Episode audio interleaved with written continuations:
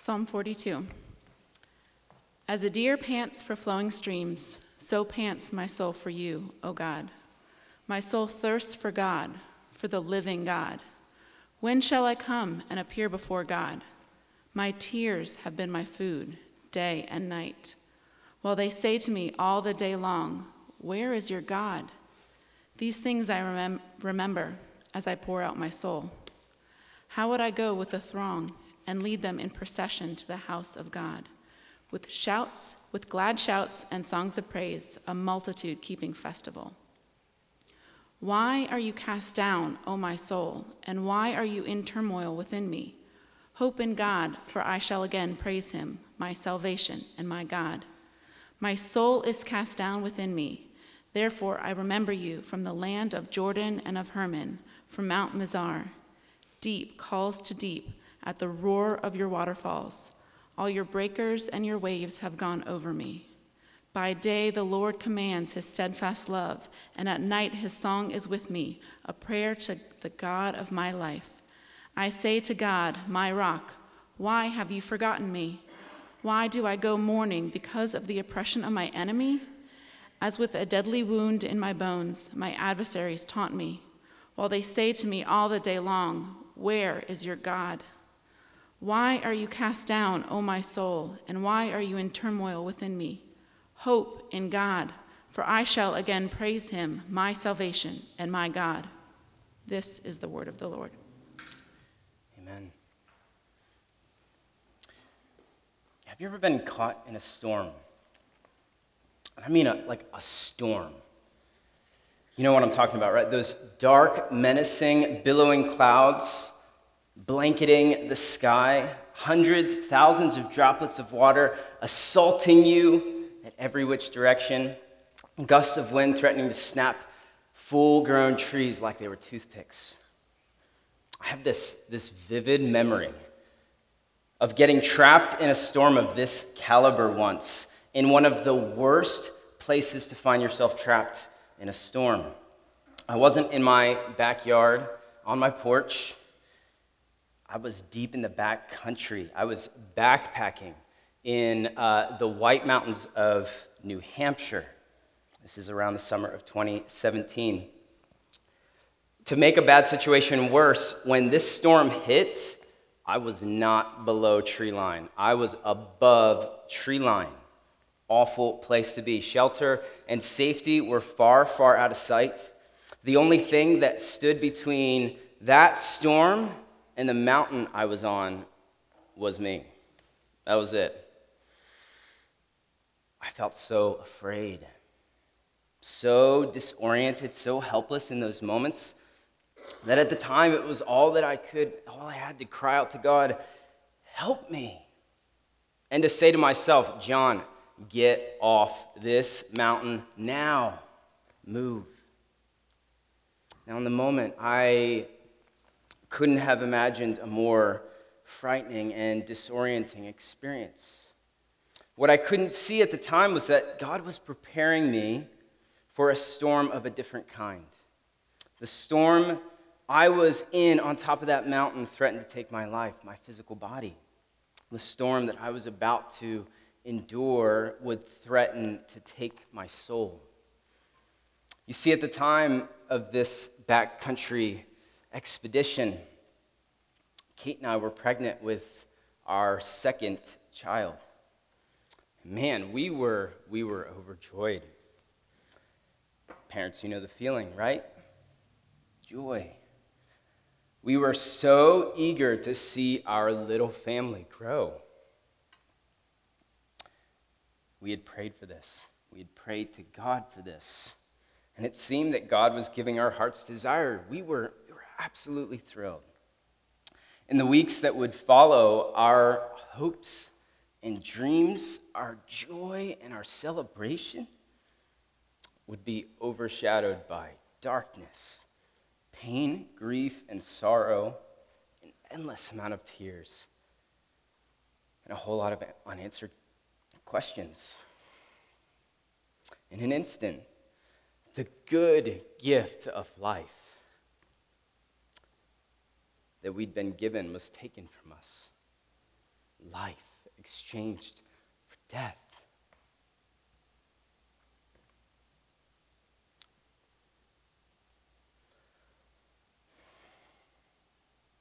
The womb where our baby once grew is now empty. Once a sanctuary for the living, now a tomb for the lifeless. We had miscarried.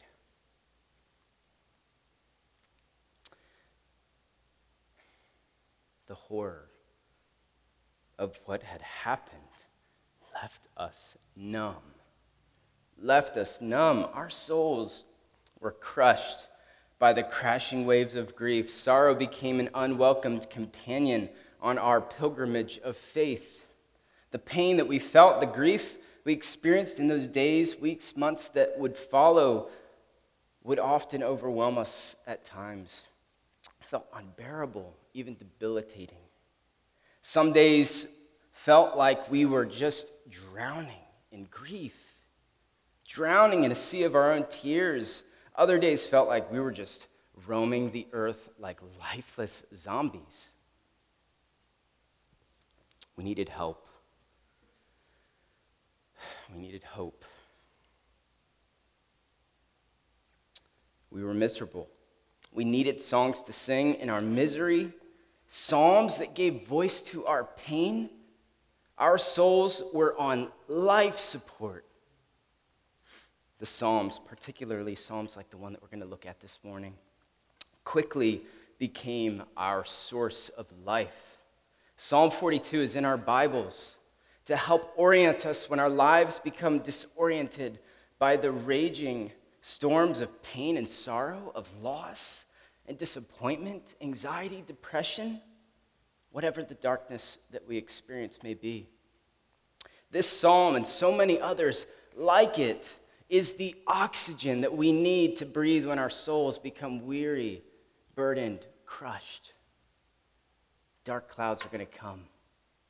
The question that we need to ask this morning is, what will we do when they come? What are we going to do when you walk through dark seasons of life?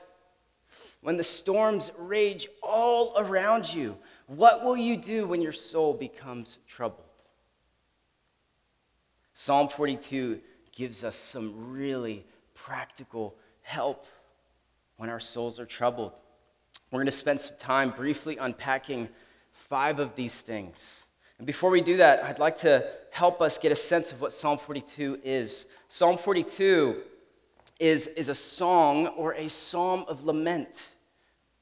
A staggering 1/3 of this songbook, the Psalms, is made up of these minor key songs. Yet, if we were honest, we'd say we really don't know a whole lot about what these psalms are. So what is lament? I really like the way one pastor puts it. He says, lament is a prayer in pain that leads to trust. Lament is a prayer in pain that leads to trust.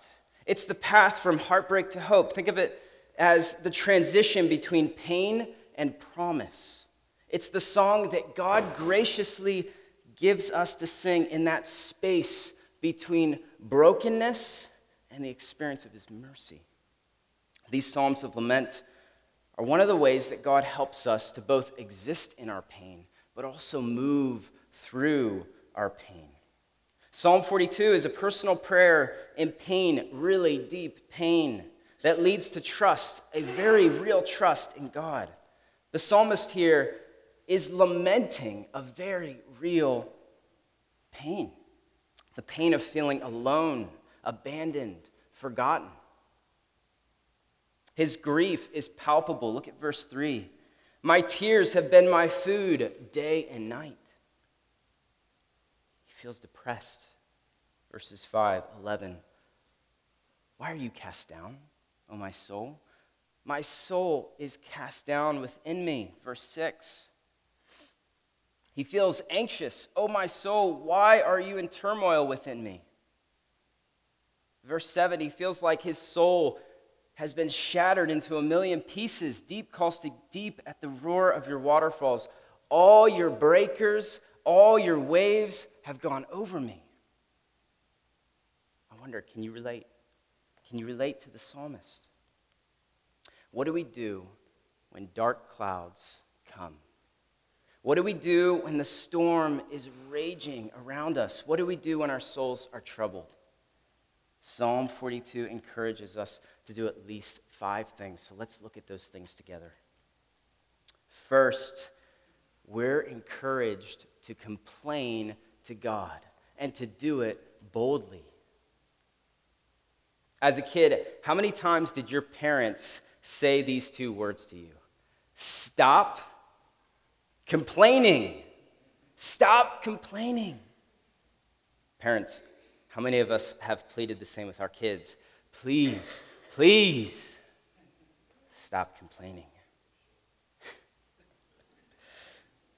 We're annoyed at complaint, perpetual complaining. We're all guilty of it, right?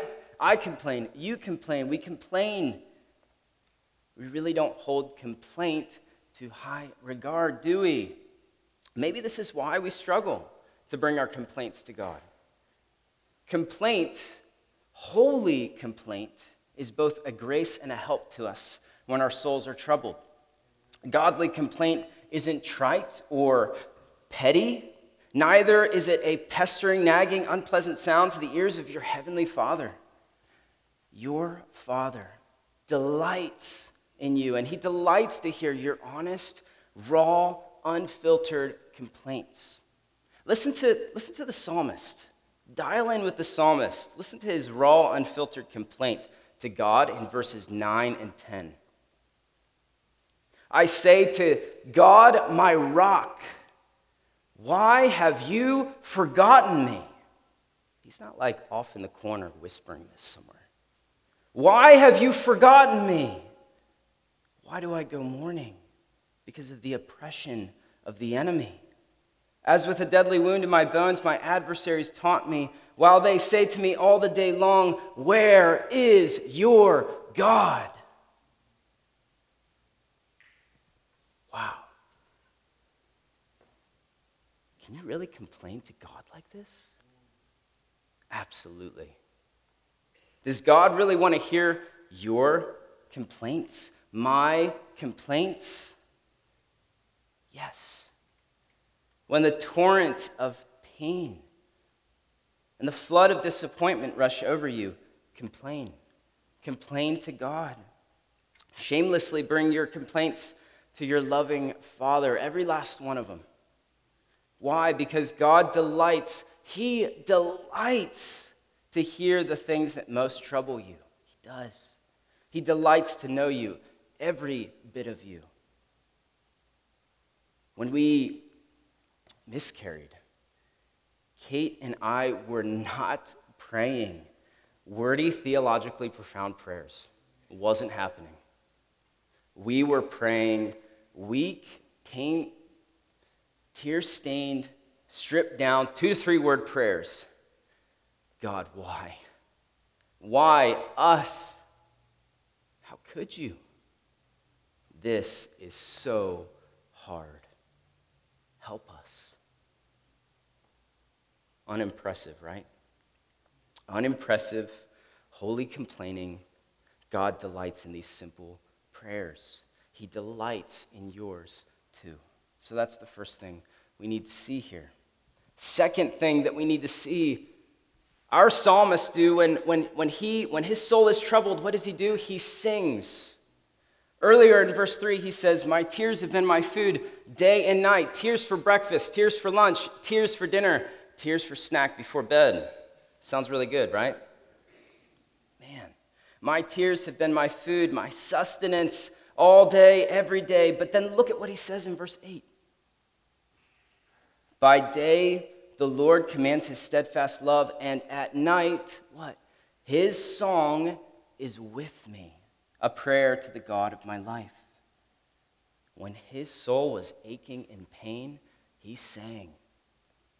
Trinity, it is a grace to sing and to be sung to when our souls are weary, burdened, and crushed.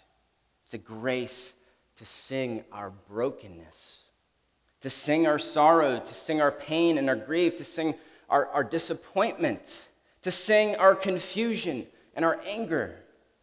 The Bible is filled with songs in the minor key like this because there are seasons of life where all we do is live, move, and breathe in the minor key.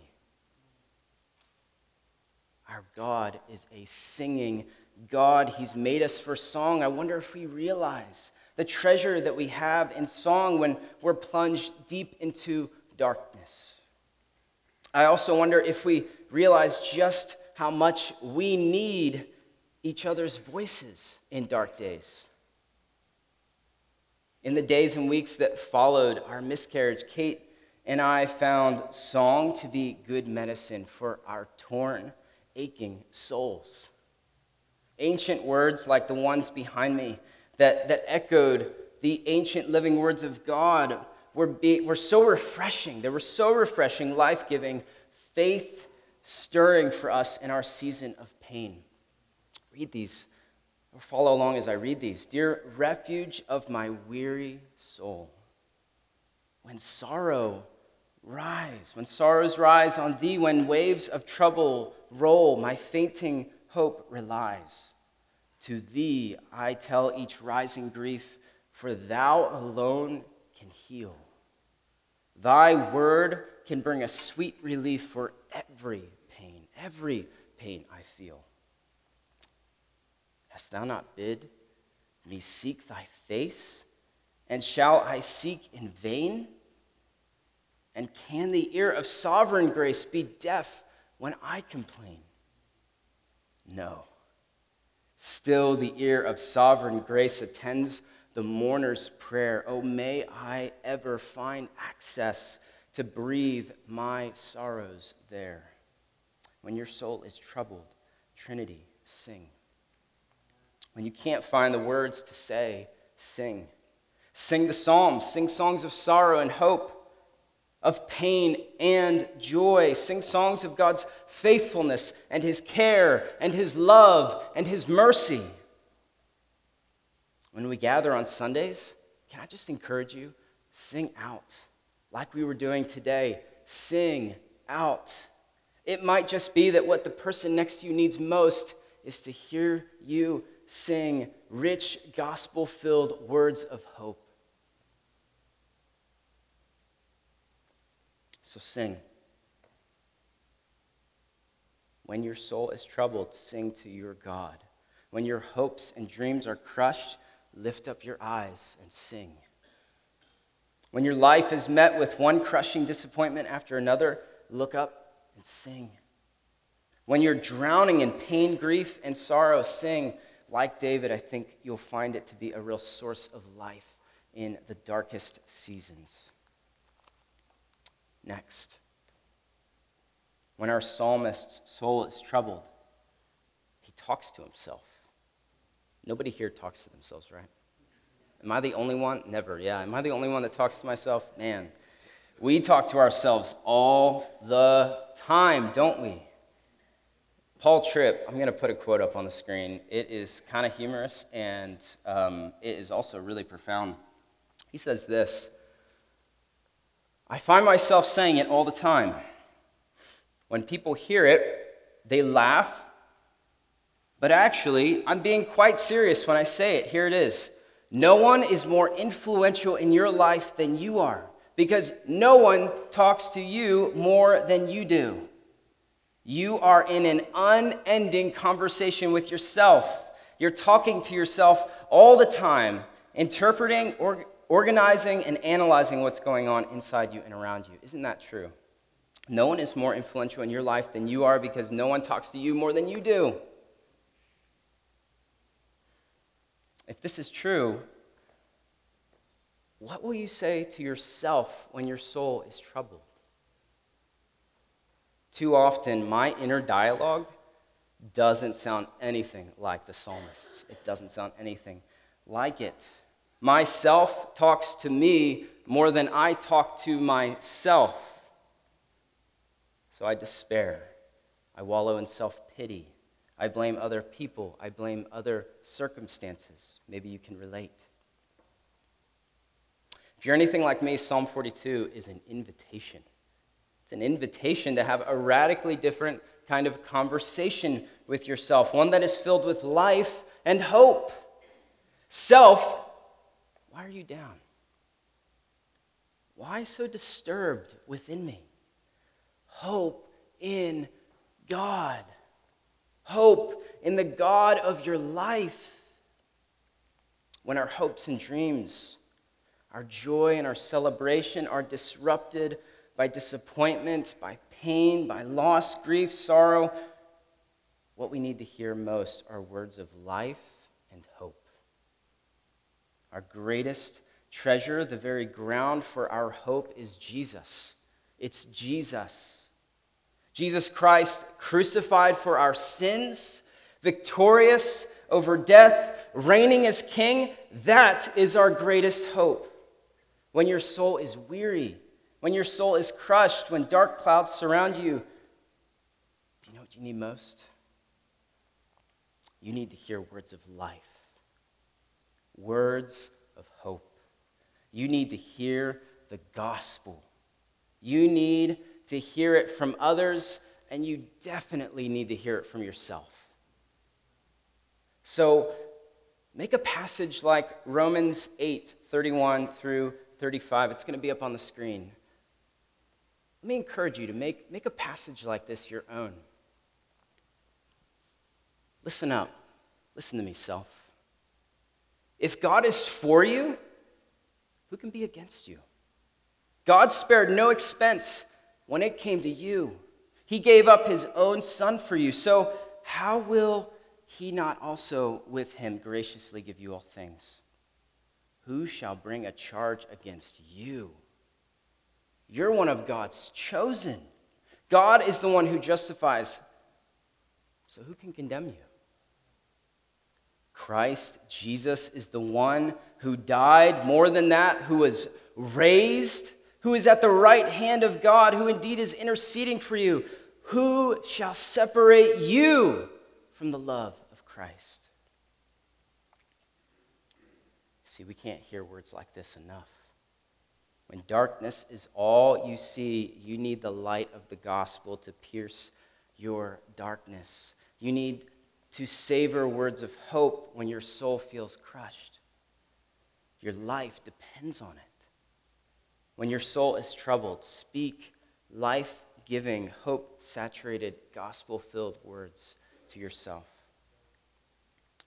Fourth, and maybe the most important thing our psalmist does when his soul is troubled is that he longs for what will satisfy him most. He longs for what will satisfy him most. He thirsts for God, the living God. Listen to how he begins this prayer in pain. Verse 1, as a deer pants for flowing streams, so pants my soul for you, O God. My soul thirsts for God, the living God. My soul is stirred. Every time I read these words, my soul pants for you, O God. My soul thirsts for you, the living God. Notice he doesn't say, my soul longs for relief. Relief from my pain, relief from my grief, relief from my loneliness, relief from my circumstances. He says, my soul longs for you, God. I think there's a subtle and really destructive pitfall we need to be aware of when our souls become troubled. I found this to be true for myself. It goes something like this. I'll be satisfied if. I'll be satisfied when. God, I'll be satisfied when you take my chronic pain away. God, I'll be satisfied when I don't have to deal with this disappointment anymore. If only our financial situation were different, then I'd be satisfied. If only I didn't struggle with this sin, then I'd be satisfied. Why do I have to experience loss? I just want things to go back the way that they were, then I'd be satisfied. Here's what it sounded like for me several months after we experienced our loss. God, if only you would give us new life. Just another baby. Then I'd be satisfied. Friends, nothing can satisfy our souls like God himself. Our greatest satisfaction now and forever is God himself. We need to believe this. We need to believe this. For our psalmist, tasting God was sweeter than tasting relief from his pain, relief from his sorrow. What he wants more than anything else in the world is to be with God. Do you want this? Do you want to be with God? Our psalmist longs for God so much so that he asks this question in verse 2. He says, "When shall I come and appear before God?" Maybe a better translation of this is, "When will I come and see the face of God?" Nothing in the world matters more than seeing God's face. Nothing. It's life itself. You need to see the face of God. I need to see the face of God. Your kids need to see the face of God. Your colleagues, your coworkers, they need to see the face of God. Nothing in the world matters more than this, seeing the face of God. Now, here's the crazy thing. Because of what the gospel means, that the Son of God came to us, took on flesh, walked among us, died our death, defeated death in his death, was raised, and now reigns in victory. Because of this gospel, when we look into the face of Jesus, we're looking directly into the face of God. Isn't that incredible? In the face of Jesus, we see the face of God. Jesus himself tells us this much in John 14, verse 9. "Whoever has seen me," Jesus said, "has seen the Father." Our greatest need is to be satisfied in God, to see his face, to behold him and his glory. Nothing else matters more in our rejoicing. Nothing matters more in our grieving, in our sorrow. God has given us a profound treasure in Jesus. We need to see and savor him. Nothing will satisfy your thirsty, parched soul more than drinking deeply from the one who is living water.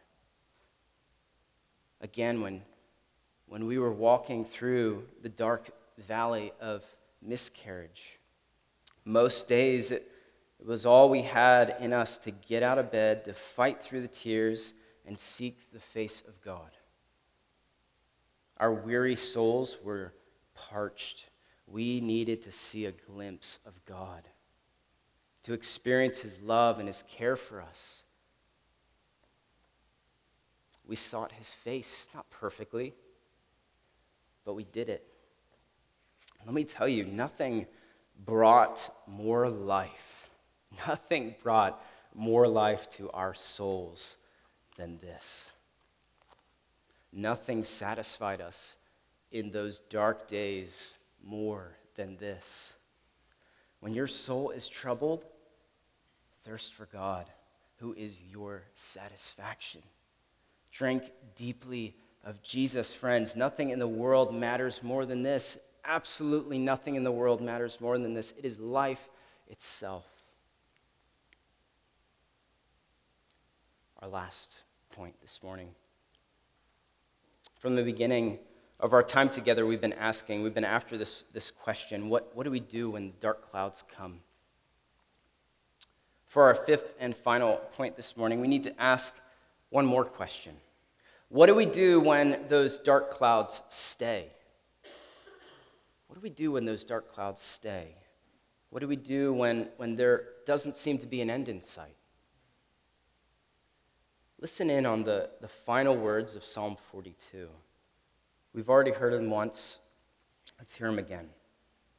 "Why are you cast down, O my soul, and why are you in turmoil within me?" Listen in. "Hope in God, for I shall again praise him, my salvation and my God. See, Psalm 42, it doesn't end on a happy note. It doesn't end in the major key. It's still in the minor key. Why are you down? Why so disturbed, soul? Hope in God, for I shall again praise him, my salvation and my God. His hope is that he will one day praise God as he once did, but that day isn't now. So he keeps hoping. He's fighting for hope. When those dark clouds stay, friends, fight to hope in God. Keep trusting in the one who keeps you trusting. When you're blindsided by a devastating diagnosis, fight to hope in God. When the pain is overwhelming, when pain and grief and sorrow are crushing you, fight to hope in God. When there doesn't seem to be an end at all to your suffering, to your disappointment, fight to hope in God. Keep trusting in the one who keeps you trusting. And guess what? He is faithful. He's so faithful to keep you trusting. Amen? When your soul is troubled, complain to God. Complain boldly. He delights to hear your holy complaints and your simple prayers. Sing ancient words that echo the ancient living words of God. This is so life-giving and faith-stirring for us. Talk to yourself. Speak life-giving, hope-saturated gospel words to yourself. Long for what will satisfy you most. Thirst for God. And then keep trusting in the one who keeps you trusting. Let's pray.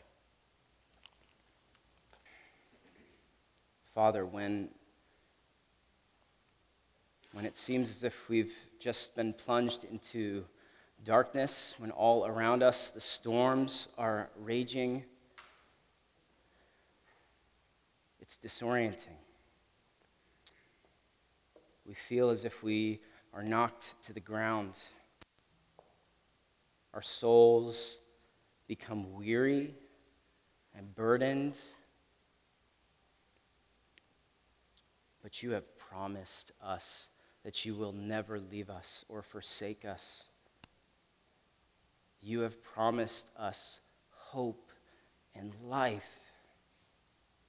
And so we cling now to that promise. We cling to you, O God. We cling to the promise of hope, and we look to that day when we will be in your sight, when we will walk by sight and not by faith.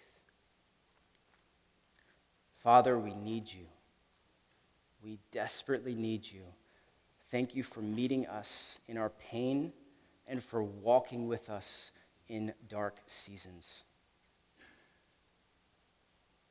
Father, of all things, we're most grateful for your Son, Jesus Christ, who came and took on flesh and came in the form of a servant. He humbled himself to the point of death, even death on a cross, for our sake.